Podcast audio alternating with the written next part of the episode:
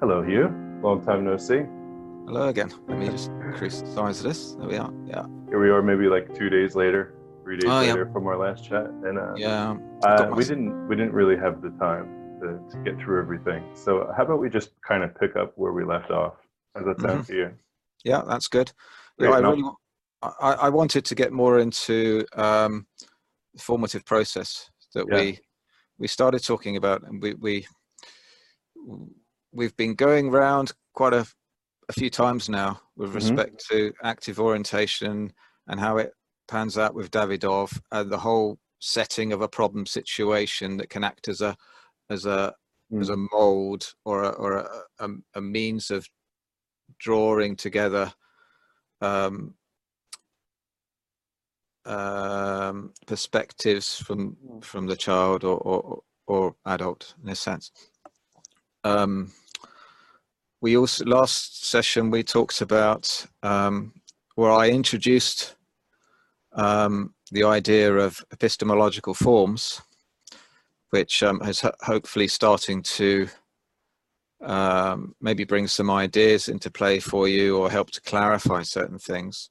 I think that the um, the usefulness of this is well, there's there's multiple facets of it, but um, hopefully it's clear to you that you know th- there isn't isn't just categorically these five things. This is more these are more helping to to portray a landscape or uh, um, certain kinds of knowledge and how it pans out with respect to um, development, cognitive development, and particularly its importance, like when we talked about mental tools and these other things, and how it's quite easy when you're considering all these other facets that Vygotsky talks about to um, forget about this epistemological side, which is very important because that's really what all the developmental in the terms of cognitive development, particularly in you know in terms of thinking and the manipulation of signs, Mm. this is uh, central to that. At least that's that's how I read it.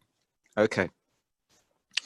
So um, before before you continue, and I'm sorry to interrupt. mhm, I I I talk and think a lot about situations and situational awareness in my own teaching because I I kind of use a genre approach where Okay. the, the concept is uh every genre is in some sense like a situation that has typical features but also flexible fle- features mhm, and whenever you're participating in a certain genre like this one for example mhm. um, the genre sort of shapes what's happening there to some extent while the participants are also sure. shaping it. Um, So I just wanted to ask you if, if I had my mind in that place as we moved forward talking about uh, situations and active orientation, would that be a productive mindset Yeah, sure. be? Okay. Yeah, yeah, yeah. Sure. I mean, add that to your. There's a. It's a, a helpful distinction I can make there too. If you, I know you've got some questions that we're going to hopefully go through at the end. You bring that back. Bring that back again, and we can talk we'll about. do. Okay. Okay. All right. Um, so these epistemological forms that I'm referring to, you can think about these in in a a few useful different ways, which you um, conventionally you might think are different different areas and not not so closely related. But hopefully, this I'm going to show you that they, they are closely related. Okay, so first of all, I'd say they they relate very closely to as I was I covered two days ago Mm. to a certain degree. They relate relate very closely to modes of reasoning or the kinds of logic that's used. So if you recall, I talked about Vygotsky talking about three different variants of reasoning Mm. and development of it, and I showed how this related to epistemological forms. Okay, right. We also said, okay, this is form of knowing. It's entails generalization.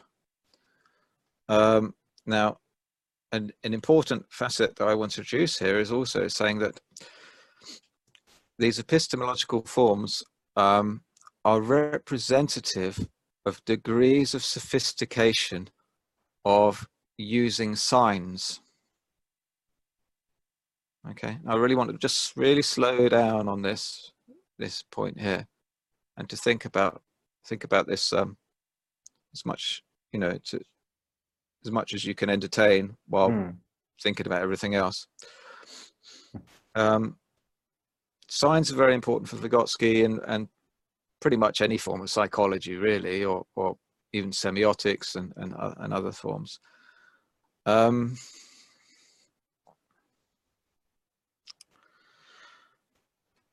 another way to think about signs is, and I- again here I'm talking about the personal personal um, construction and use of signs. I'm not talking about necessarily overt signs like you would find on roads or or or or and such, saying you know stop or you know two miles to to the town and things like this.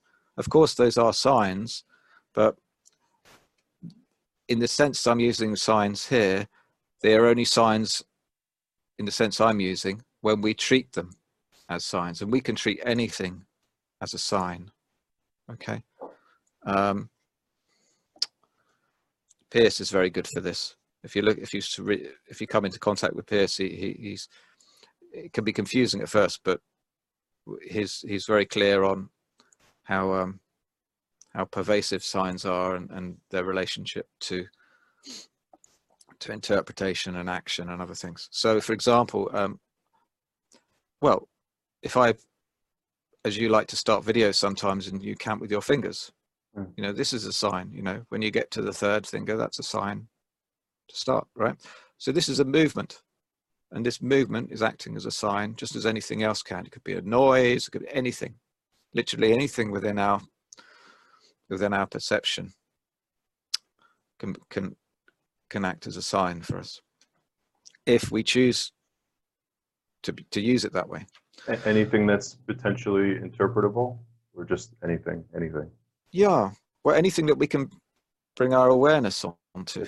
Okay. it become we- it becomes activated as a sign when our we- awareness? yeah, we we can yeah it. we, we we can choose to do so. I mean, of course, when we get to become adults, we're usually quite proficient in many of these facets, and so we don't necessarily it's uh, we don't have to put much, much effort into into into making use of these hallmarks. And I'd say it's quite intuitive for many things, but Mhm.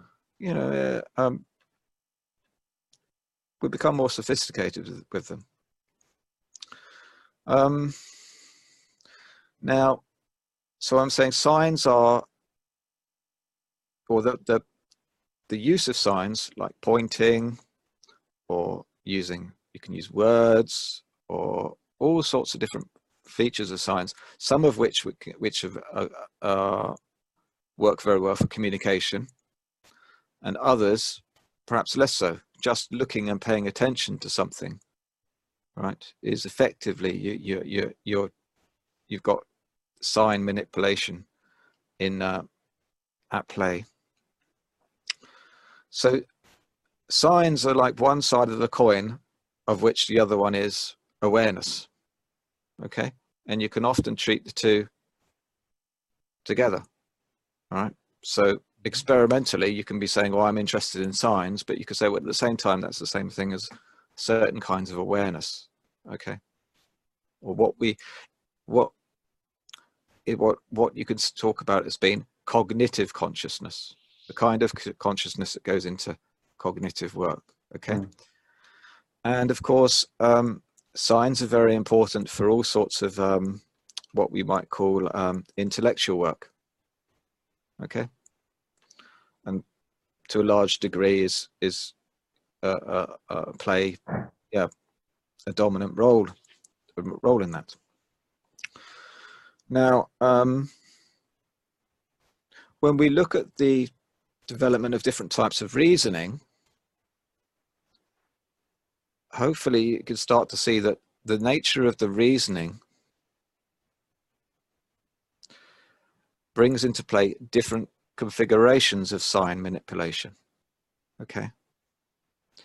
So if you have a kind of um, cause effect nature of thinking, you might say, well, this happens and then this happens and then this happens and then this happens. All right. And to some degree that what this structure is helping is is laying out is saying, I need to pay attention here, here, here, and here. And I know there's a causal relation, and through my experience, I know I don't need to attend consciously to these points. All right. There are certain places I know where to look, where that's telling me I need, need to know where to look. So your reasoning is helping you in the manipulation of signs or awareness and telling you where to look or where to expect things, where to put your attention. Yeah, and that's one of the things that as a as a child when you're um, learning and developing is you have to figure out these things. Where do I have to put my attention in particular areas? What's important? Um, so as your reasoning improves, the richness of where to put your attention can develop too. Okay. Um, some examples we could think of. Um, hmm. Oh, let's take sort of something action oriented to start with. Um, if, well, let's take something dramatic. If a bird flew in, if I had it was summertime and the windows open and and and and a bird flew into the into the room here, okay, and the doors open, Mhm. and I don't, you know, the the the bird's getting very anxious. It's flapping around, making a lot of noise. I don't want the cat to get it or whatever else, and I don't, you know, the bird's in a right panic, and uh, it's going to knock things over, cause pandemonium, and it's probably going to bird poo all, the, all over the place and what have you. Okay, so I want to say, well, and it's moving around fast. Okay, Mm. so it's hard for me to just to to get it. Which, which, hap- which, which happened in my house uh, Yeah, it does very happen recently. sometimes. Yeah, It's- very it's quite- recently. It was funny. Okay. All right, yeah, it does have to, it's, it's quite dramatic. I know. yeah. Mm. Um, now, I also know that. So this is one room of the house, and it's quite confined. So even though the bird is like moving around very fast and fluttering around all over the place, and I might just I'm trying to get out the window, I don't want it to go out the out of my um this room, out of the door, and into the rest of the house, and cause even more pandemonium. All right. So even though it's moving faster than I am, I know how to confine it, right? And I can sort of, just like we were talking about chess the other day, right? I can sort of usher it out if I'm careful, okay? Or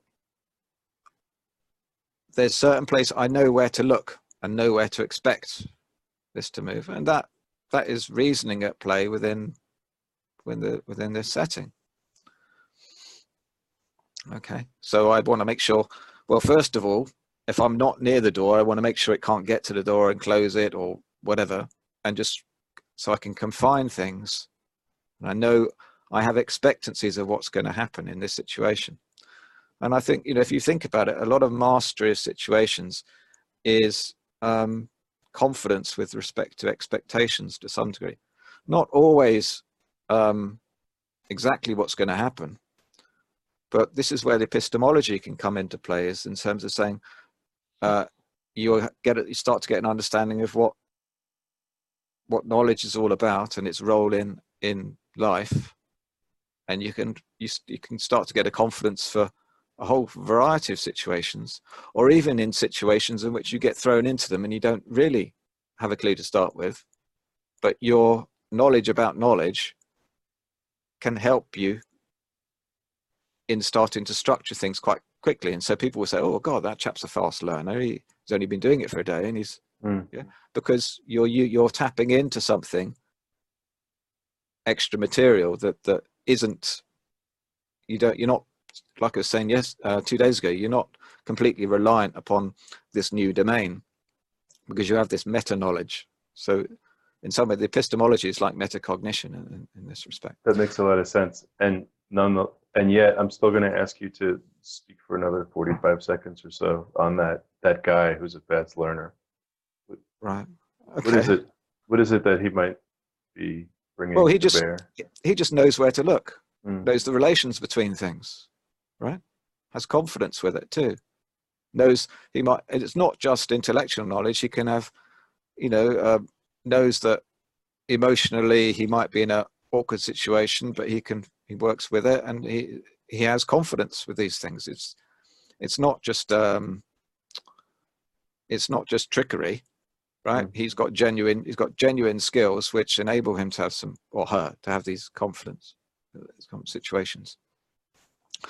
Just let, let's take another rather than an action oriented situation let's take more of an intellectual position with respect to knowing where to look.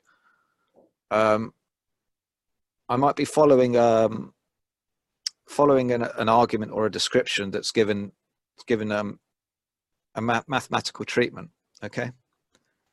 And i'm reading along and following it um, but the person who's I'm, I'm reading this work and the, but the, the person's a mathematician and i Mm. i'm you know I'm, I'm okay with the mathematics but i'm not it's not my forte. I'm really i'm fine with it. And then all of a sudden he just makes this leap and it, you know it's like he says here we are in this situation. You have these little points and because of this you have this.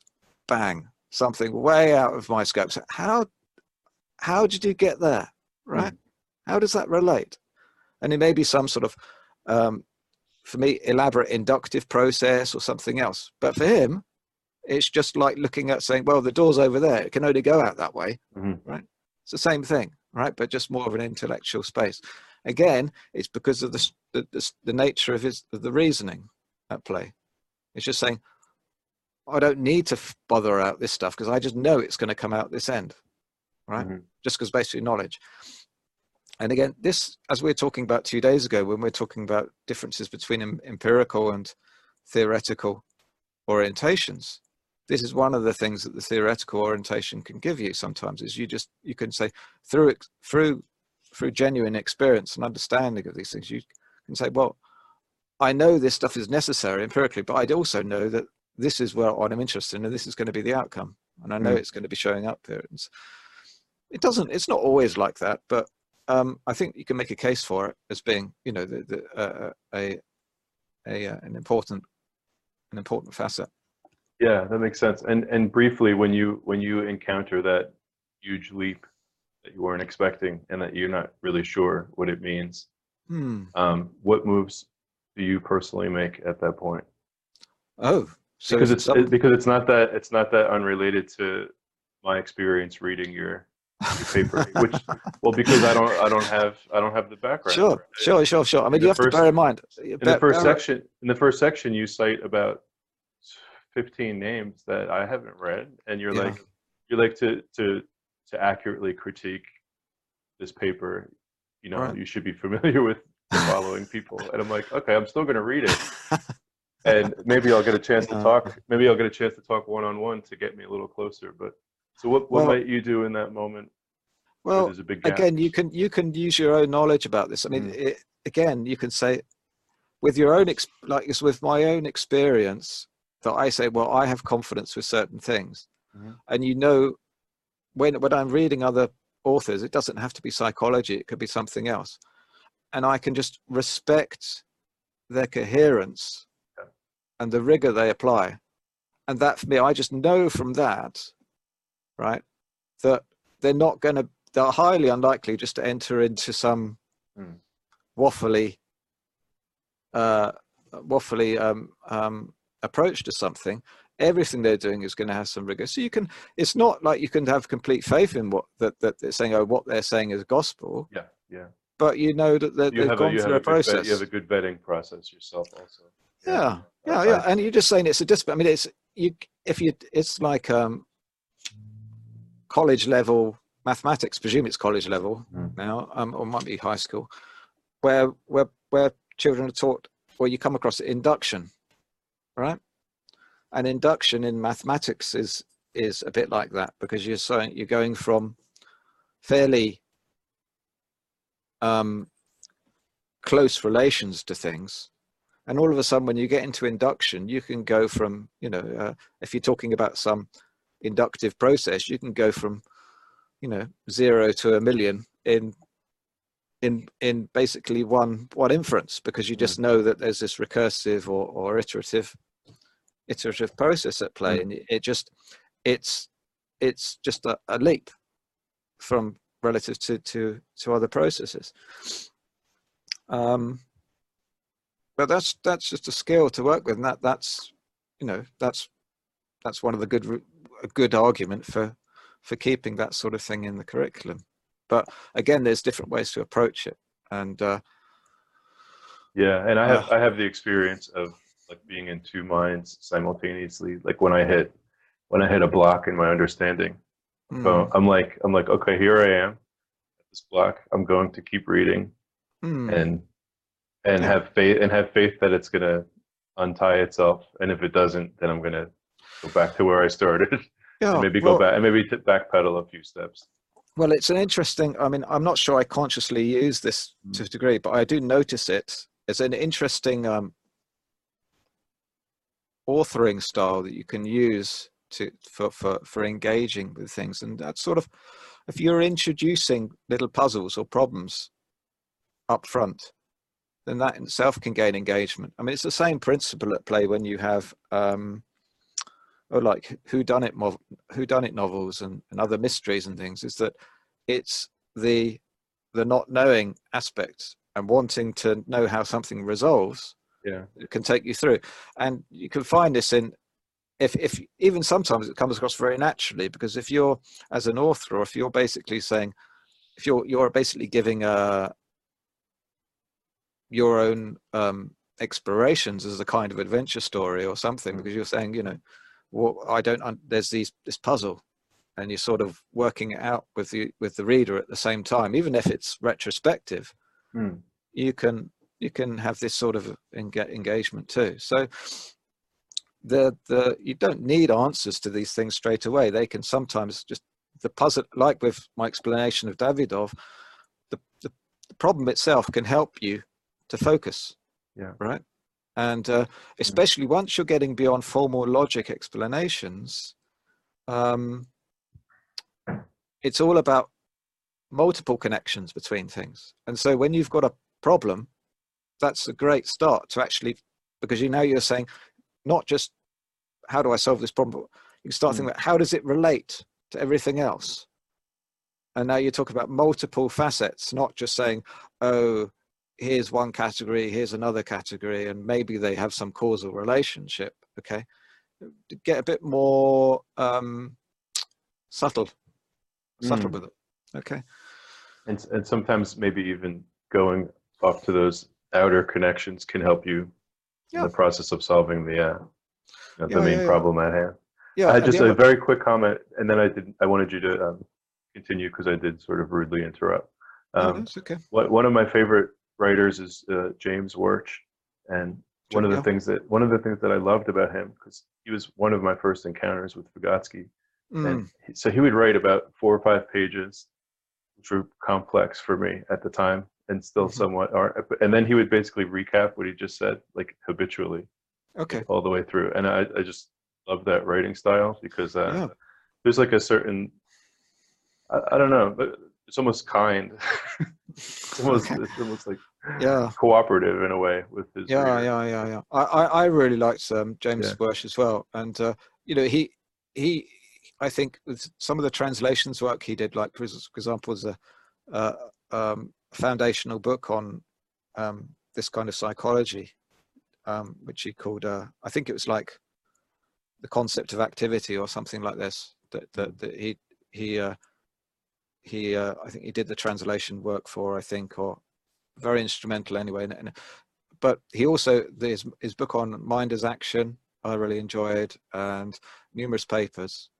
Um i think yeah but his interest in this area is i think well i don't know what he's been writing or or or, or published more recently but my my take on on it on a lot of his writing was that it, it, he had a, a particular set of interests and he, he wasn't trying to embrace embrace all of it and Mm. um and show how it all, all, all fits together there's and there's certain things i think where he where i i was detecting well actually i think he was getting certain things confused but um you know a large part of it especially all the mediation aspects i thought were great you know, and there's some really nice analogies that he comes up with, like the pole vaulter and other things. I just Mhm. need to put the light on, and um, let me just take these off. And, You got it.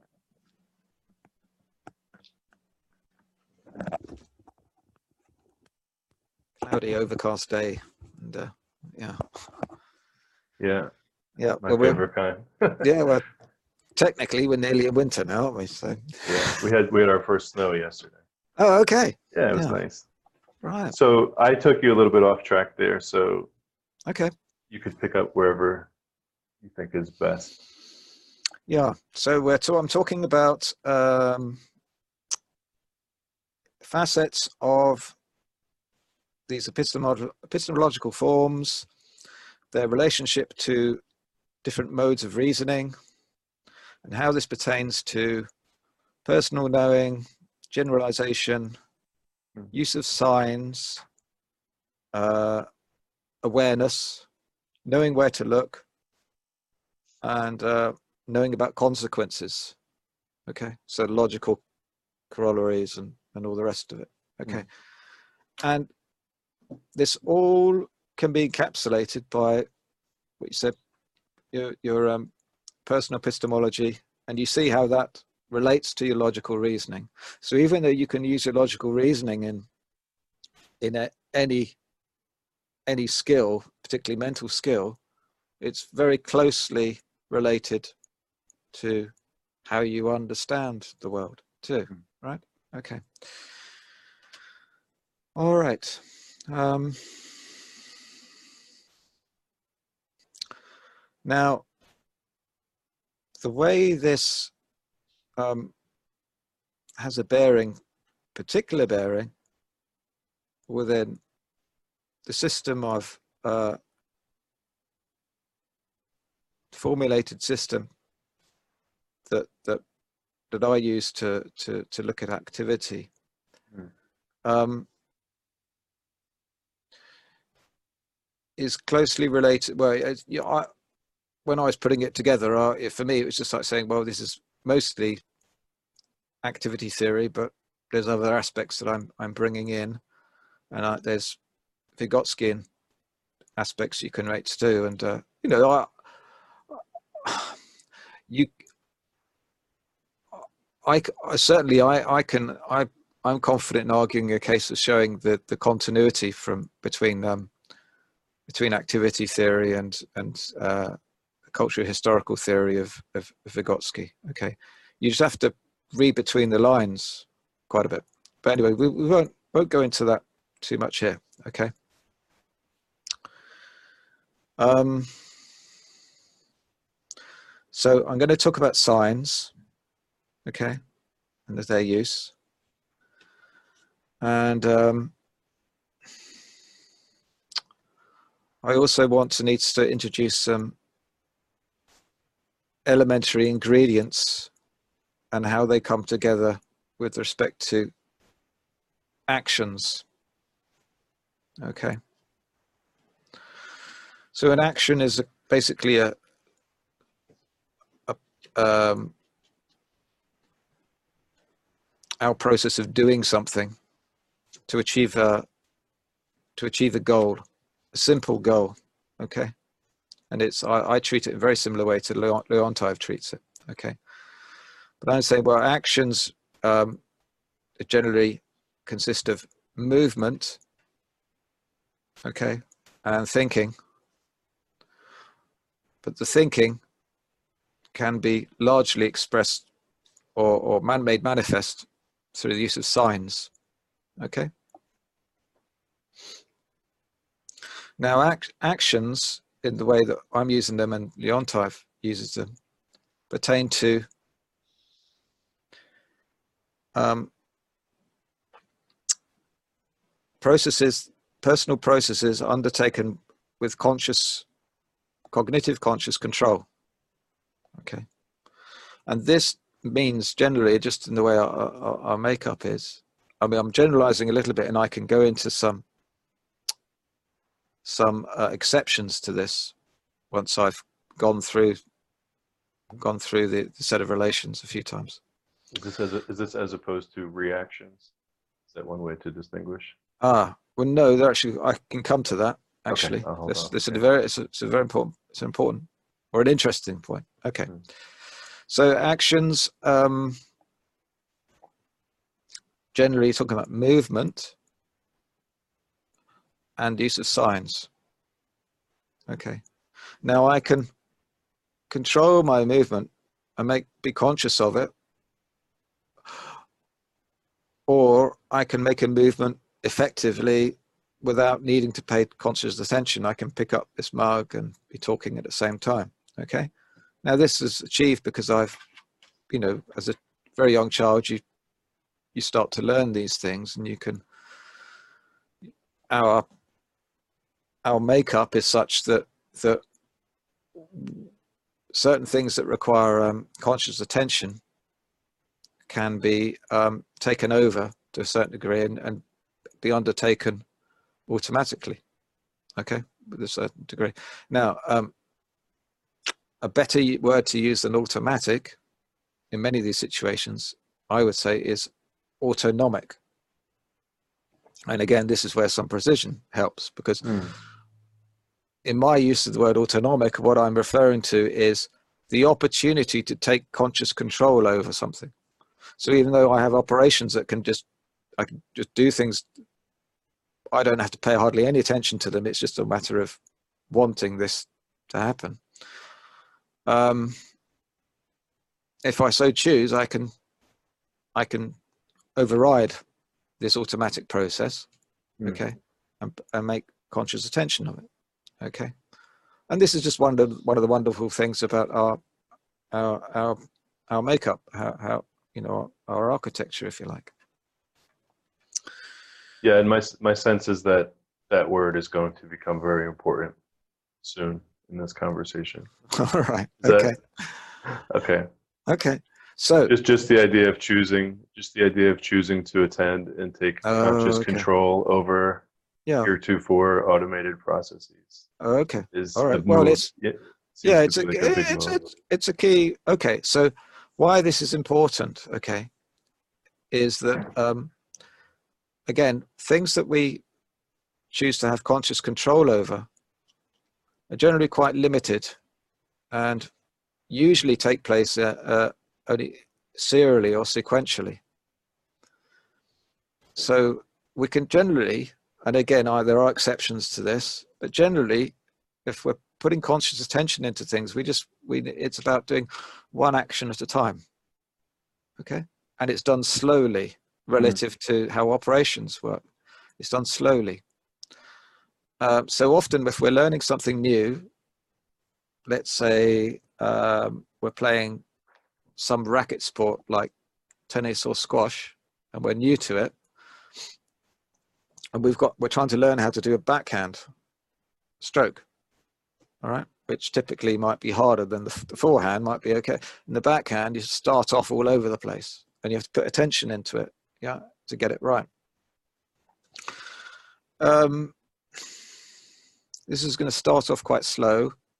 And you just keep working at it paying attention to what's happening what you're doing.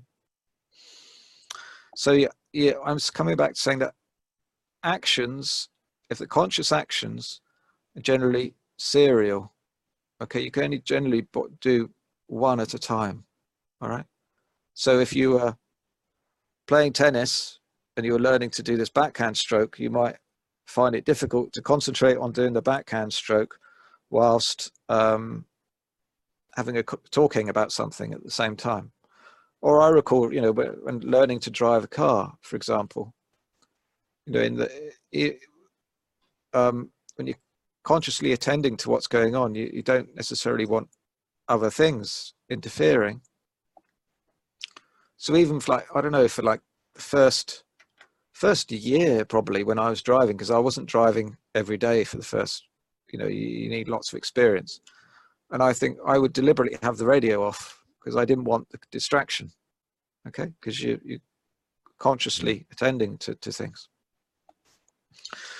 now I was um, try- I was trying to make a, a custard for the first time last night, and my wife my wife asked my wife asked me she's like what's the name of the uh, what's the name of the guy who plays James Bond?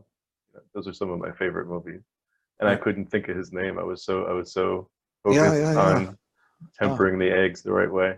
I Oh just gosh. simply couldn't manage Yeah. the uh, the basic conversation, Yeah, and yeah. and I'm guilty of that. Uh, even when I'm not doing something new, That's often Yeah. I'm, I'm thinking about something or I'm Yeah. planning something, and I can't even attend to the thing that's Well- right in well- front of my face. Well, well, sometimes that that that lack of recall is contextual as well. It's just you're in a different context, perhaps. You know, I mean, I have that all the time. Um, interesting point to make of that, actually. Maybe as you could add that to your long list of questions. I'm not sure we'll get to it, but Yeah. you never know. Um, all right. So that's the conscious side. I'm saying it's quite serial.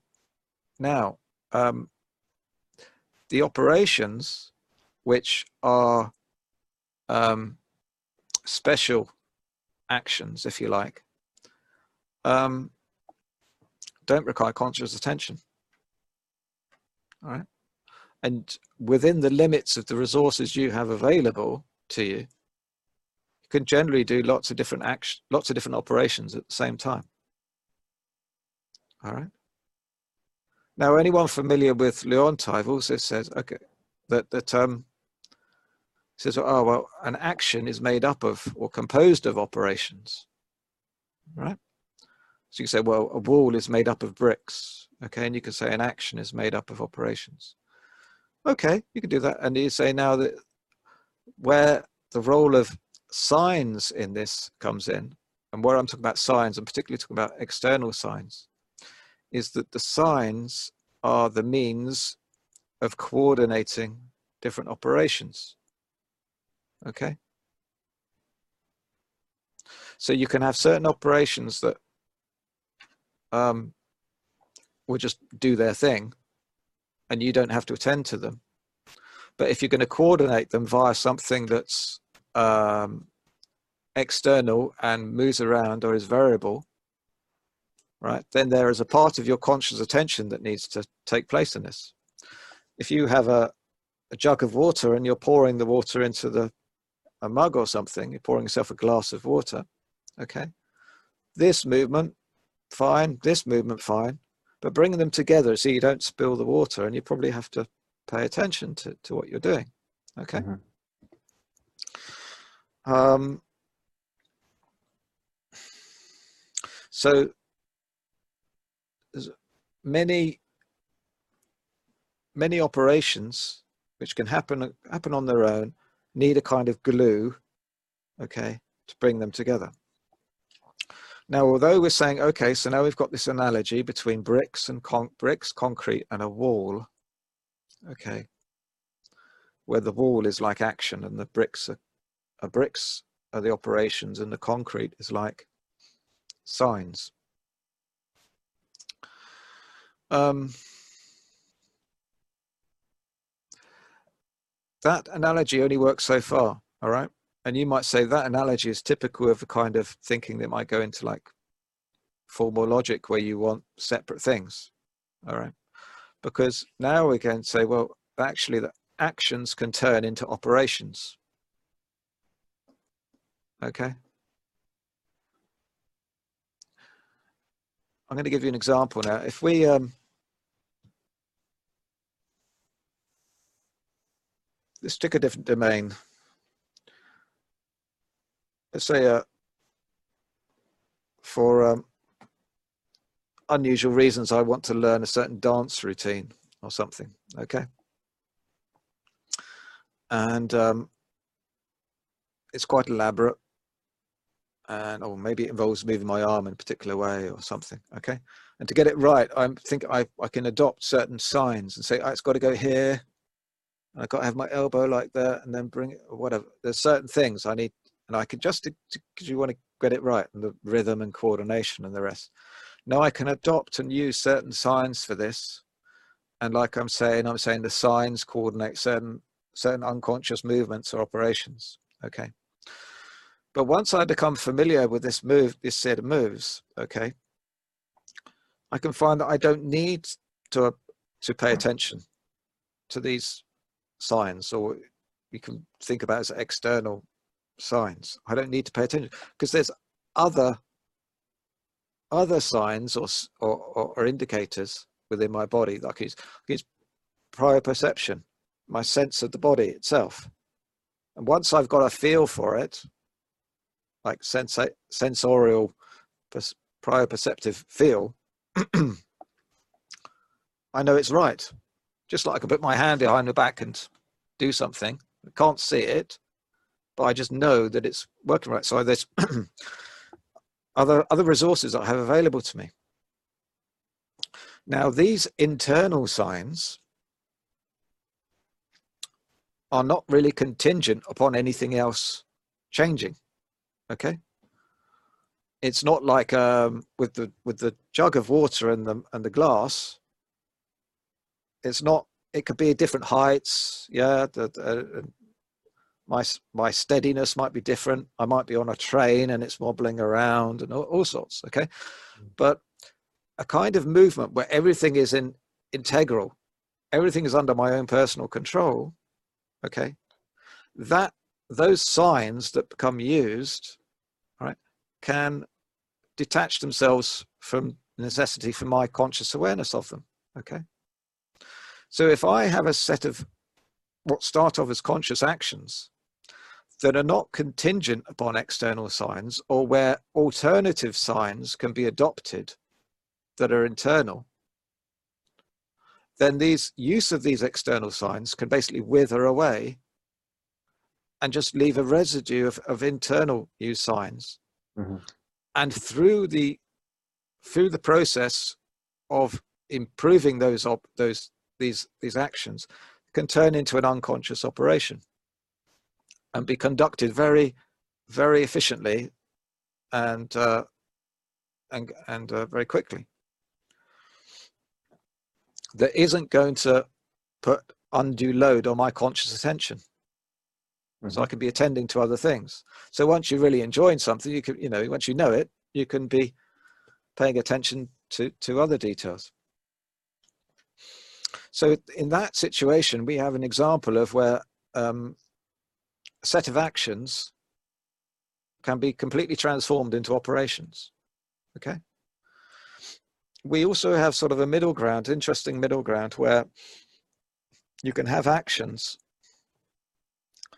which, to a large degree, can all be um, completely taken over by internal used signs, but there still might be a residue of external signs that are necessary. Uh, again, we can use, sort of use the body movements as an analogy. If you were, uh, let's say you were doing, I don't know, pull-ups or something, you know, and you want to jump up to the bar and then start whatever chin-ups or something you're doing. Um, there are certain parts of that which can all be internalized, but I'd take, I'd suggest that the the business of catching hold of the bar is quite an important one, and you know that's again you've got certain certain parts of the process that are always are going to be external reference points within this this flow of movement. Um, the same situation can apply apply to what Vygotsky talks about in terms of um, oh the particular term is escaping me now. Where he's talking about um, inner speech or internalized speech. I forget the particular. What's the phrase he uses?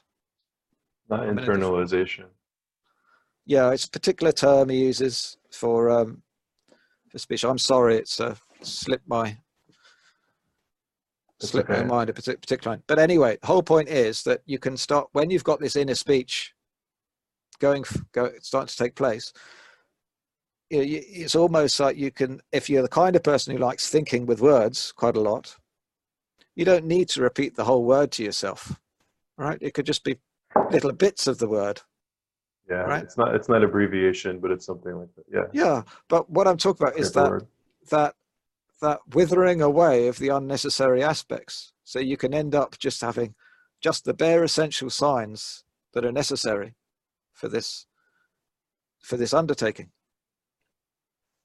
Almost almost a sense, which is like the it's almost like you could imagine a, a thing that's almost completely withered, withered away, ghost-like, but there's still a sense of it there, which is enough. Yeah, or just just just whatever the, the, the bit that's actually used, hmm the necessary necessary part that's that's used.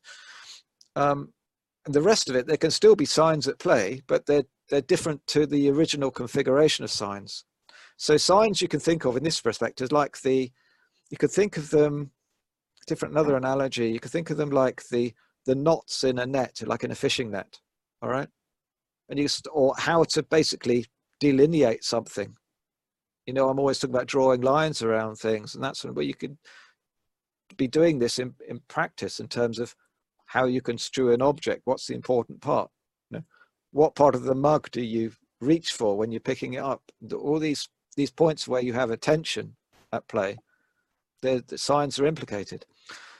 But- Very, very quickly, did you ever see that uh, passage? It's pretty famous on the internet where it's about, about a paragraph long and every word is jumbled, but the first and last letter of each word is in its proper place, okay. And it's super easy to read. Yeah yeah yeah Is this is this another sort of analogy that we might use here? Um, to a certain extent, yeah, I think so. Yeah, um, because um, again, there's there's critical parts of the of the words that are indicative to us. I mean, the other thing, there's other clues in the sentence. you know, we we we're expecting a grammatical construct, Yep. And we expect we expect the nouns and verbs to be in particular places and that sort of thing. But yes, particularly with respect to uh, just key parts, structural, structurally important parts of, of, of words or other or other features that um, that we we might rely upon. It's And again- interesting. It's interesting how much we could understand with that, that like fully processing every every bit of it. You know, just Yeah, sort of. yeah, yeah, yeah. And hopefully you can see how this relates to what I was talking about a bit earlier when I was saying about uh, knowing where to look. Mhm. Okay. Okay. So so far I've introduced. is is knowing where to look always learned, or is that a sort of human nature innate thing, like the body knows, like that kind of concept, Um, or is that a, is that a topic for another time? um, well, some of the interest, interesting uh, questions come from you can go back in time to a certain degree, and then you think, well, you always ask the question, well, and where did that come from, and where did that, you know, so. Uh, um, probably a question for another time. Yeah, yeah, yeah. Okay. Uh, so I was saying I've introduced operations, actions, signs. I've talked about movement. Okay. And I've related op so now I can, more clearly sort of associate operations with movement to a large degree. I'm suggesting you can you can associate signs with thinking to a large degree. Not fully. Okay. Now, um, big piece that I we haven't put into context here is what I'm calling active orientation. And the role of active, orienta- active orientation in expressing intention or the the task at hand or the object of activity. To a certain degree these can be treated synonymous in this particular context. Okay? Mm. now in the same way that actions can become operations and vice versa. An operation can become an action when we choose to pay attention to it because they're autonomic. Well not all they're not all autonomic. There's some things we can't pay attention to and check and control. Okay? Depends how we learn how we how we how we how we construct these operations. For example there's some areas like i have uh, certain techniques that i don't have full control over and um, but if i relearned them in a different way then i, I probably would. But it, it's not an important feature for me. Um, but the the active orientation or the object of activity can itself transpose into actions and likewise actions can become something bigger. I don't really see that as so, so such a strong um, interplay as the actions and operations, but that just might be because it's an area my focus is on some of the more detailed aspects of, of, of this, of the kind of things I've been looking at. Um, now, you asked a question about, well, you bring, brought up a different thing. Well, what's the difference between actions and reactions? Yeah. And within this system, one thing that we haven't, I haven't brought brought into play yet, is the role of emotion. Okay. And I would like to suggest that in this system, of that when when one is constructively and doing things in an active sense of working with objects and trying to achieve goals and you have intentions is that the natural role of in, of emotion is in regulating actions okay now by regulation i mean sort of molding and shaping actions particularly and reactions too so when we have an intention to do something we might formulate a strategy, okay? And that strategy is going to comprise of many actions. Now, this isn't, this is, this may or may not go to plan. And if it doesn't go to plan, we might, there will be, there may well be, it's, well, it depends on the nature of the, the situation we're in. But we can quite easily find emotions take, being, coming into play because they're a nature because the emotions themselves can function as a as a means of marshalling resources they're a kind of resource an energization if you like of, of and um, if the actions aren't going the way we want them to go then emotions can start take coming into play and actually uh, help to to to, to mold or construct new actions. And you can think of these, particularly when emotion is at play, as a reaction. You are reacting to the to this to this effectively. Although you are conscious, you consciously have an intention. You can react to that intention not going the way it, you wanted it to. Right? Maybe you can relate this to your own experiences. I find with a lot of these things, although because it sounds like there's lots of things I'm introducing, mm-hmm. if you try and relate this to your own experience, and it, it hopefully you find that it, it maps on fairly accurately. Okay. So now I'm not saying that's that's the only role of emotion, but within this activity system, that's I would say a, a predominant role for it. Of course, if you're in the throes of emotion, and it's very um, uh, quite uh, quite strong emotion. That's going to affect everything. You know, like you might be agitated, and it's going to affect your movements. Might even affect you. You know, that you can't think straight, and mm-hmm. uh, you know everything. Everything can get disrupted, but other other kinds of emotion, it's more like it's more like just a kind of uprising and and you're like ah i need to need to need to alter course. Yeah. Okay? which in itself can redirect your conscious attention and say so that's like a, a formulation of of reactions. Yeah i have a i have a appreciation for what you're saying because i have sometimes a, a natural bias that, toward thinking of the word emotion in a maybe a more negative sense than okay but but but but I mean, I use my emotions positively, but I, I, I don't. I'm not consciously thinking of them as emotions. Right. Um, let me say it this way: like I, I like the uh, Stephen Covey formulation of uh, this is like his first habit out of seven, which is essentially uh, to be proactive is to try to live in the space between stimulus and response. Try to stretch that space out where sure.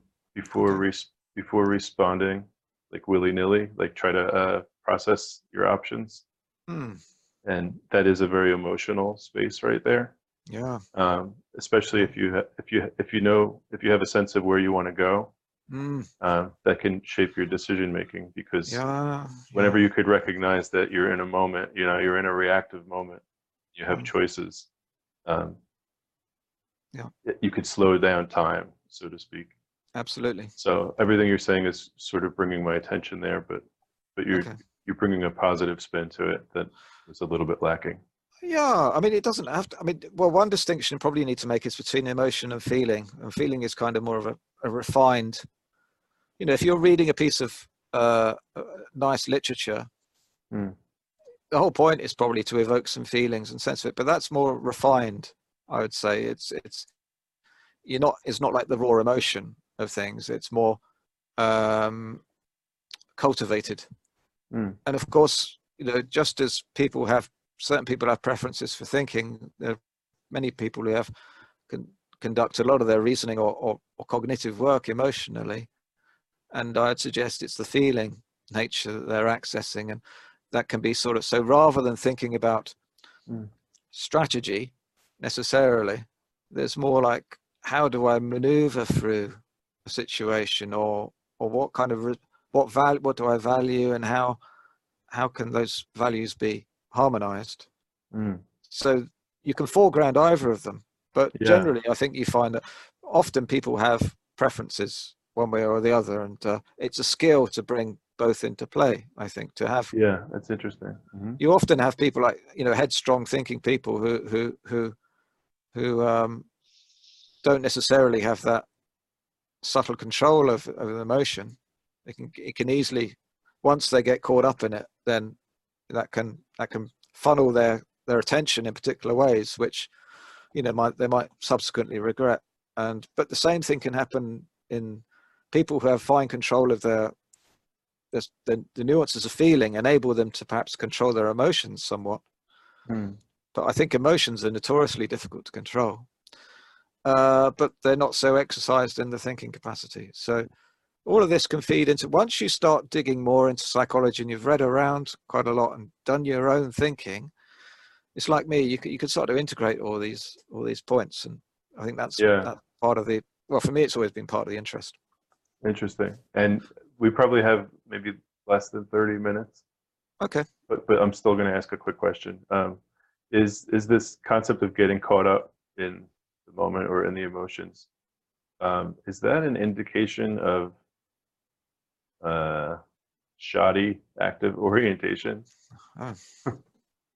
Well, um, I'm not sure there is such a thing as shoddy active orientation. I mean, you could say uh, one is always, in, in my sense, if you're working with things, you you always have an orientation. Like your your psychology is somewhere. It's you're attending to particular things, so it's something that's always manifest. But if you're thinking about the the active orientation in, in the sense of awareness of where my well how I'm oriented, then then yes, it's going to be somewhat restricted. I mean, an interesting relation I I I, I make or think about is that if you, for lack of a better phrase, if you're able to hold your orientation or intentionality with some degree of plasticity, all right. So although you you know if you're in a situation where you know which is delicate, for example, you come into this situation and you just say no, this thing needs to be done, and you're just focused on that's your intention. Okay. Now you're setting yourself up for a little fall here because you're basically hardwiring your emotions to to to to kick in in particular times, which might not be conducive to the situation. Um, because, at least as my understanding, most of us don't really have conscious control or easily control emotions, particularly when they when they when they're um, when they're when they're actually manifest. But one way you can control your emotions is by recognizing, and particularly in this role that I'm talking about in terms of regulating actions, is recognizing that emotions are effectively mediating between your intention and the actions. And your intention, if you if you have awareness, should be under your conscious control. or maybe under your conscious control. If well, for, for adults, I'm not talking about for young children, right? So by attenuating your your your intention, you can control your emotion, right? So if you suddenly say, "Oh, I'm not gonna," this thing isn't so important to me now. Mm. Literally, actually, redirect your intention. If you can do that, then you have control over your emotions to a large degree. I mean, maybe it's not going to work out all the time. You're still going to mm. get tripped up. But um, but it's but possible. Yeah, it's probably possible to do that so frequently and so often that it becomes in itself autonomic to some extent. Yeah, yeah. Well, um, Leontiev makes this point a little bit, but I think you can go beyond Leontiev and actually to a certain degree, you can see how operations, actions, and and this third level, which I'm mostly referring to as active orientation, but you could say object of activity, they um, they can be formed from each other. All right. So I wouldn't say it's not necessarily accurate to think of them as just three separate units, and one is built out of the other, out of the other. Okay.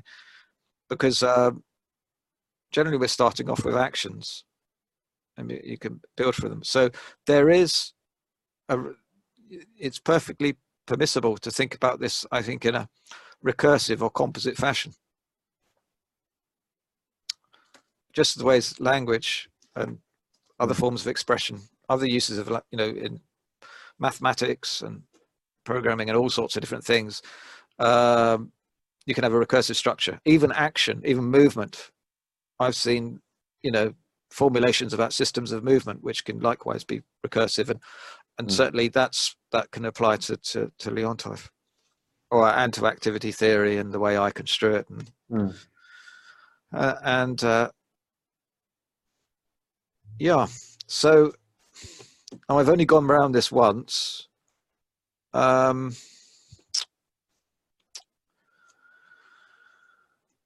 probably, as I said, the signs part probably the, is the important point.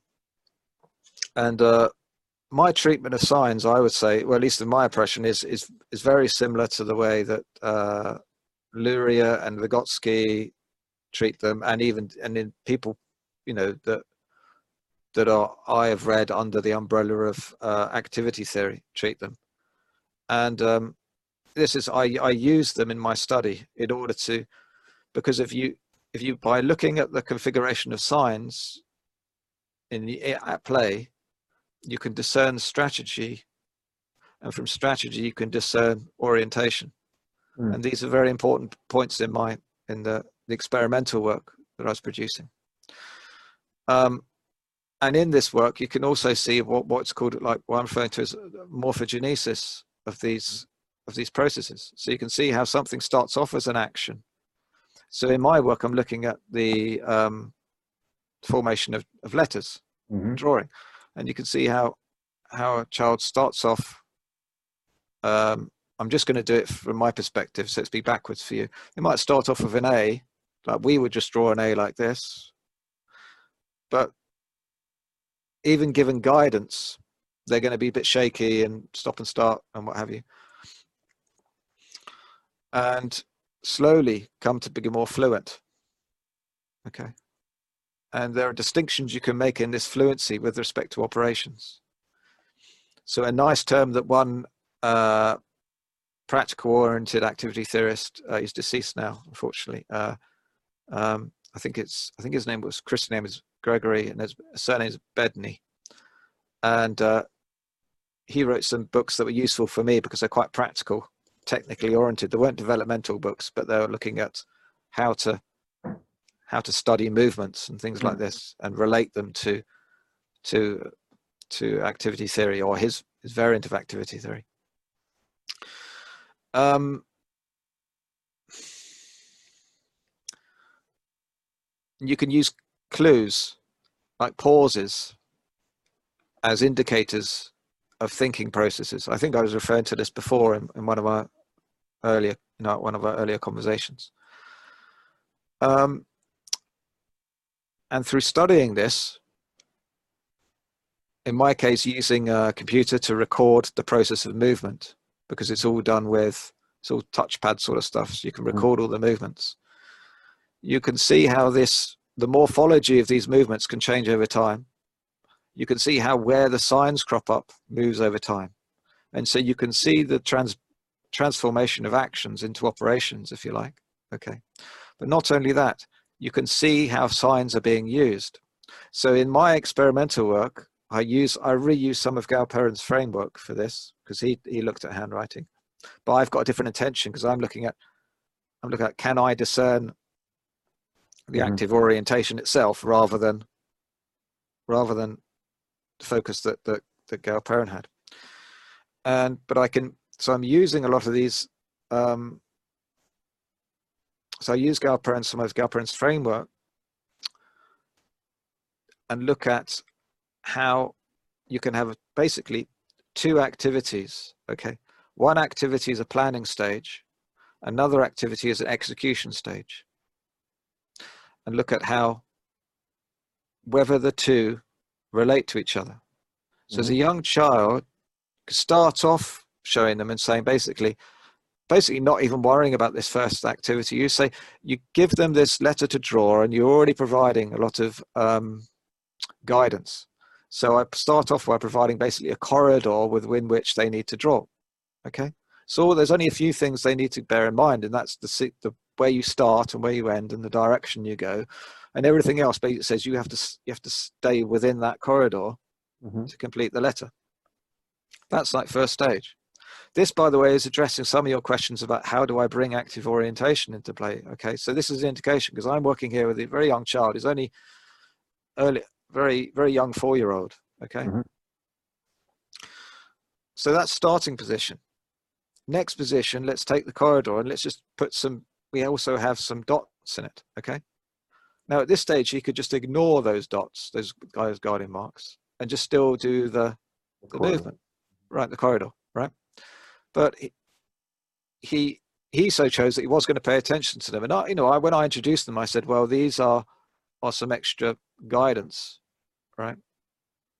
that You might pay attention to, and so noticeably, his in my processing of the data, I could see that, and also just being able to watch while he was doing it, I could see that these marker points are starting to be used Mhm. signs.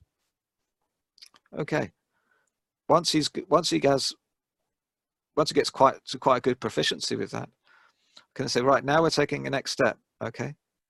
Now we're going to remove that corridor and just have those signs at play. All right. So now he has to do dot to dot and go around, but he has to remember where to start. There's other things he has to remember. Okay, because he could easily with an A if there's a particular configuration of dots, right? He might, and the the, the beginning of the A is here, Mhm. so he starts here and then goes round. Say, for example, it might he might easily confuse it and it take this point or this point is the beginning of the A, and therefore he ends up with an A like something like Yeah. that or something. And it- So he has to remember other aspects. This- He hasn't got all the information there. This is just uh, extra guiding information. It's not telling him everything.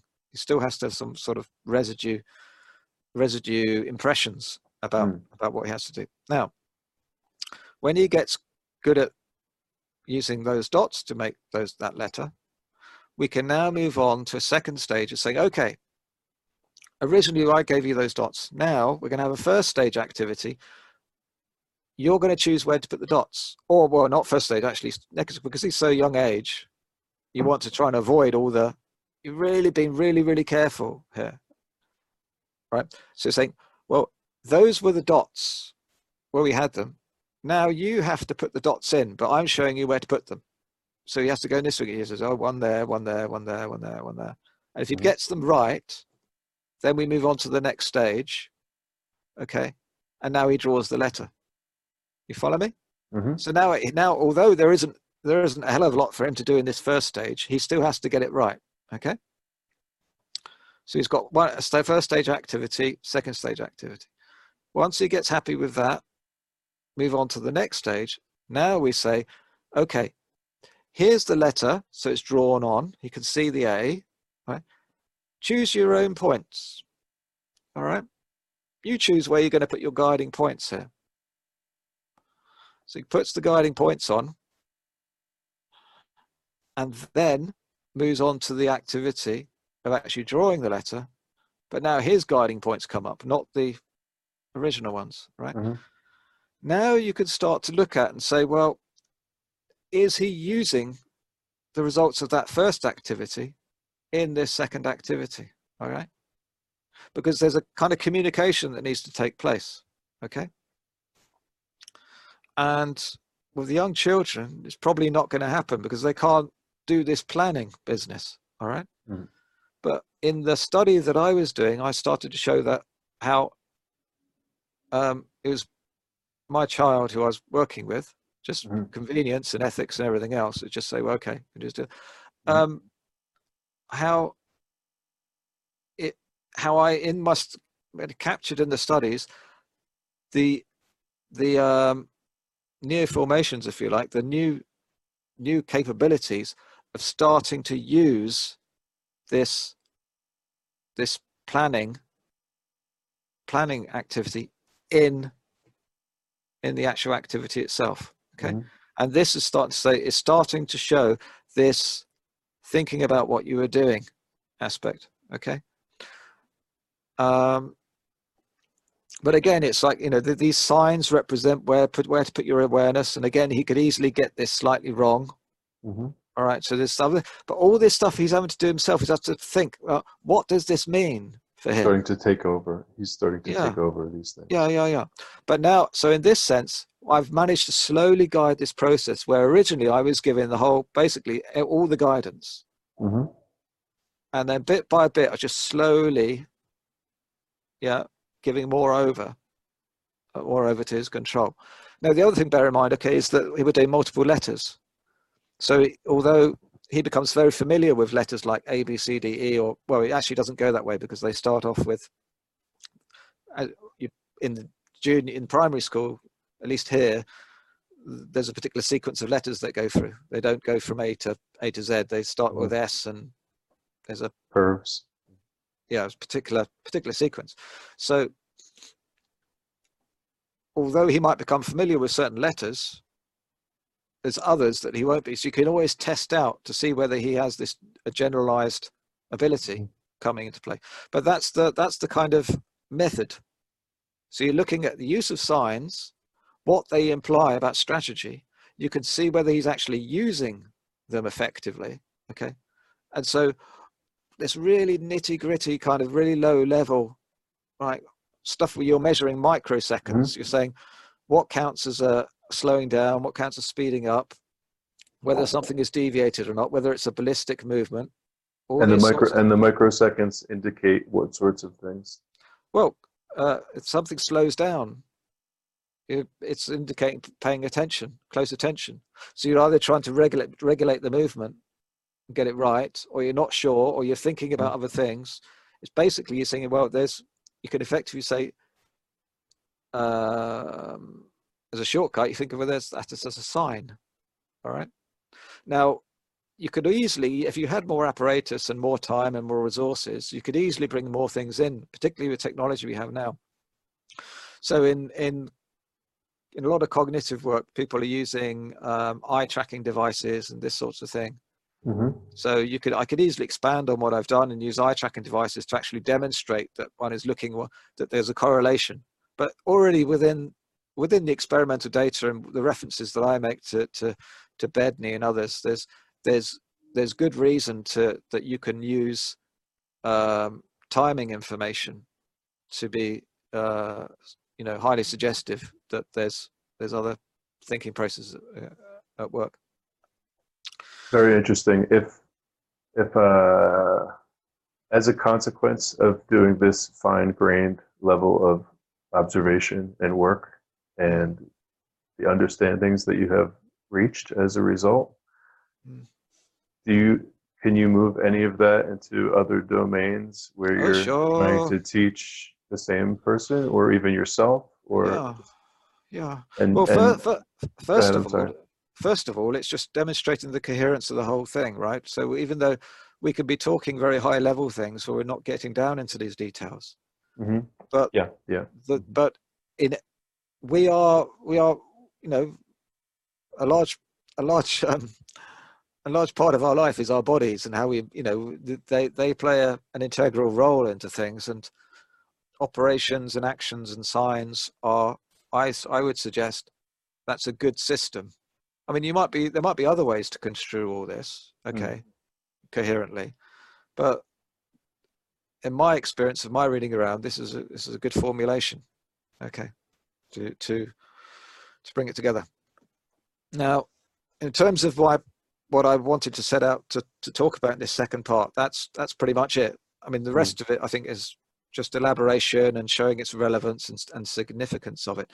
I think that at least that for some people in in this area, that the novelty that I'm bringing forward, or or at least highlighting for them, might be first of all this notion of epistemological forms, really making it very clear that development is very much about this, not just importing culture, all right Mm. but there's, there's- there's personal development of understanding going on, and then showing that this entails the the uh, sophisticated or, or degrees of sophistication in the use of signs. So there's really, you know, fine, very fine details, right? That that that do play a very strong part in in the the larger scale side of things. Okay, Mhm. it's not that the, we- it would be inaccurate to treat all this in terms of saying, oh, we don't need to worry about the little blocks, all right, or the little things. We can just focus on the on the bigger stuff. Eh, You you really wouldn't have the the um the subtleties Mm. at, at to hand to to to to you know because I think you can do do a lot with it. Is it possible to do? That, that's great. Is it is it possible to do a to structure an experiment similar to the one you did with the letters, but Mhm. with uh, say eighth graders doing a writing task? Yeah. Yeah. Sure. Um, you might have to think a little bit because if it's all if it's all um, I was just wondering the degree to which it would map on to, uh, Yeah. you know, like a higher level or you know a higher level activity, well, or or maybe I shouldn't say higher level because at, at the at, at four, you know, that's that's as high level well, let me let, a writing rather task is at age thirteen. Rather than speculate too much. I mean, I can come up Mhm. pretty quick fire areas where you which would be interesting to look at. For example, you can look about look at effectiveness in reading and using eye tracking and that sort of thing. Okay, as indicators and and how much toing and throwing is going on.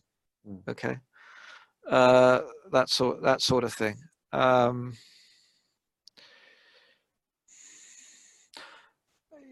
there's prob you could probably i reckon you could probably dig into the mode of reasoning and the kind of associations at play and and the nature of the signs. Where where the um where you'd have to think a bit differently of course is because words are, are they they they're presenting us a certain level of abstraction or a platform about activity to a certain degree because we have this abstracted word the word meanings referring to undertakings. And so there's there's this linear aspect to the words but you might there might be an interest you could look at probably very interesting things about for example um, relationships between the way the words are used and the way people actually undertake activities as well. Could be quite interesting in a in a in a different domain i can think about other things in a different domain with for example in mathematics i've i've which i've actually read papers about um it ties in quite closely with other researchers some some i've i've talked to a little bit who are doing who've done work on what they call anchoring Mm. and they're they're looking at for example they were looking at for example how children's comprehension of say graphs okay, or the use of graphs was was dependent on their on on um, their sign usage to a certain degree. Okay.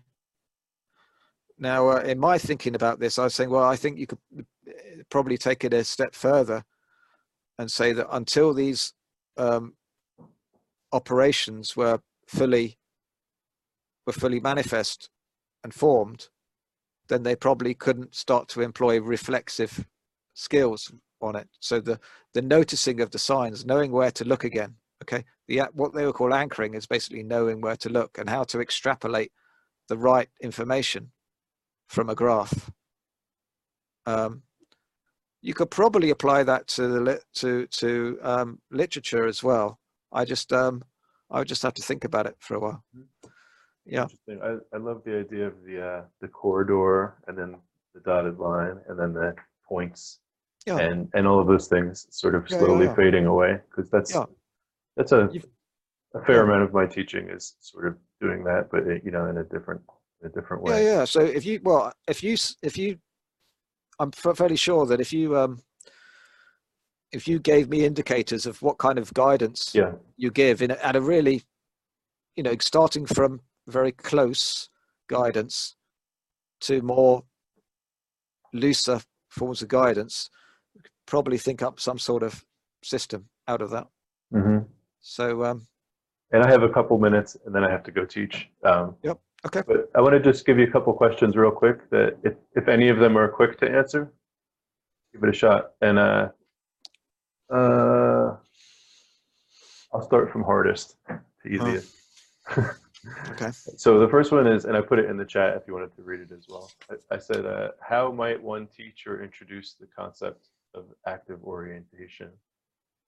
Maybe mm-hmm. even maybe even introducing it in a Davidovian way. That was question one. Um, a good way would be, if you had the time, is in a sort of memory exercise. I think uh, you can say, um, trying to do a similar activity in different ways and demonstrate how powerful it is. And the, the, the, there's papers I can show you on this. Um, yeah, some very good papers that basically showing effectively that the structure, yeah, it's showing the, the, rel- the relationship between the structure of activity and the structure of memory that you get from it. Okay. You could almost think that it's like an imprint. All right. If you almost um, the impressions will come at you. So, so if you the degree, not only degree of engagement, but the whole the structure, the way you think about a problem, your memory is already forming in that process. It's not. It's not like your memory is. This is one of the issues I have with with Vygotsky. Is it's not like your memory is a separate unit that you plug in at right certain points. Right. Your memory is available in on all facets, and you're forming it in the process. So it's so it's, it's, it's natural that your, your memory of, of activity, of what you're doing, is going to reflect exactly how you did it. So if you're doing it in a very rich way, you're going to have very rich, rich mm. memory of it, mm-hmm. and it's going to help your recording. Okay, that's that's Makes one way sense. in. Makes sense. Question two is, uh, I know I know the answer to the first part, but is is active orientation a good or important concept for teachers to know about, and what makes you say so? Um, yes. Um, hmm. Because uh, their development is very important. Development of children, I would say, is very important. One, one um, interesting. Uh, well, it's interesting. It could be alarming depending on your perspective. But you see that the, this kind of development doesn't necessarily happen of its own child themselves has to take them through it. The agent themselves has to take them through it. But also that you could that once if you start thinking about this space, you can see how if you get consolidated in one one way of reasoning and you just stick with that, it can be very hard to actually try to break out of that system. All right. Mm. These different degrees of these epistemological steps you could think of to a certain degree, like the different shells that a hermit crab can go through, right? And they are they are discrete to a certain degree. They don't just they're not necessarily so they're not like uh completely contiguous. there are, I think, structurally there are discrete steps. Just like Vygotsky talks about the necessity for personal revolutions. You you have to basically consume the old way of doing things and, and mm. lay a new foundation. Okay, which is part of this reorganization, mm. and um, that can take work. But if you become too cozy in your way of doing things, it become can be hard hard to get out of this. And this is one interpretation. You can look at, say, um, personality and psych and psychological development among adults. Is that you know they develop on certain fact features, and other ones they're just happy, happy where they are. So mm. there is personal responsibility, but you don't want to overly. It, you know, it's a shame that schooling is so empirically focused, where it doesn't it doesn't uh, facilitate this personal adventure, this this of mm. understanding, which is the exercise that's actually necessary to achieve this reorganization. Interesting, interesting. I love the word adventure there too. And I have one more question, maybe too. Okay. In, in, in 30 seconds or less, oh. uh, what has active orientation allowed you to unlock or at least to see more clearly? Um, well, Oh, it's big. It's a, as I say, I, I for me, it's interconnected ideas in lots of different ways, and it's a fulcrum for many facets, uh, including new things that I'm coming across. Um, so it's a great bridging point. Um, as I say, it's a problem that I've been working with for probably 20 years. Mm. You know, in the on the in the background. Um, all my draft papers touch upon it now, pretty much right now. I didn't really, I wasn't so conscious of that before. That, that I was just thinking, oh, these are different areas, but mm. actually they all touch upon it. And um, yeah, it's it seems to be that's my, you know, it seems to be you know if I've if I've got a research topic, then that's what it's been. Yeah. Mm. So. Mm. And then my final question, and thank you again. It's really good to see you. Um, in 20 seconds or less, uh, what does it mean to get smarter? Mm well, different kinds of smartness, you know. You know, Diego Maradona is pretty smart about some things, mm-hmm. right? You know, so but in my sense, I'm talking about this epistemology and that's sort of cognitive smart. That's what I'm talking about. Yeah. Knowing where to look, etc. Sounds good. Sounds good. Okay. Um, we'll keep in touch. Yeah. You want to come back with more, then you know. But yeah, I, I feel you know I have more, but yeah, I feel satisfied that at least I've got this out. You know, I know yes. that we haven't spent much time on it, but at least I'm saying, look, it's not just active orientation. There's the whole system behind it. Okay. Right. You know, you could talk yeah. about active orientation in terms of this this mesh and network of signs and say this whole configuration is expressive of a particular orientation. There's work in different ways.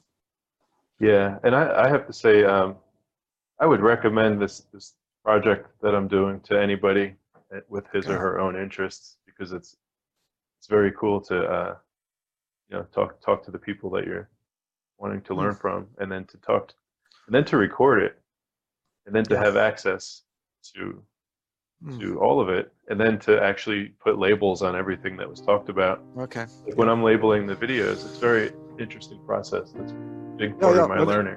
This is part of your signs, you know. Yeah, totally. There's this, there's that constellation. yeah, things. and then like now this five minute segment is now something I could sort of put in my pocket, you know, put it away, hmm. pull it out whenever I need to. Yeah. So, it's cool. Okay, I got to get to work. Uh, so right. so good to see you, and uh, yeah. yeah, we'll keep in touch. Cool. Thanks again. Okay. Hope you enjoyed. All right. Right. Bye bye. Cool. Ciao.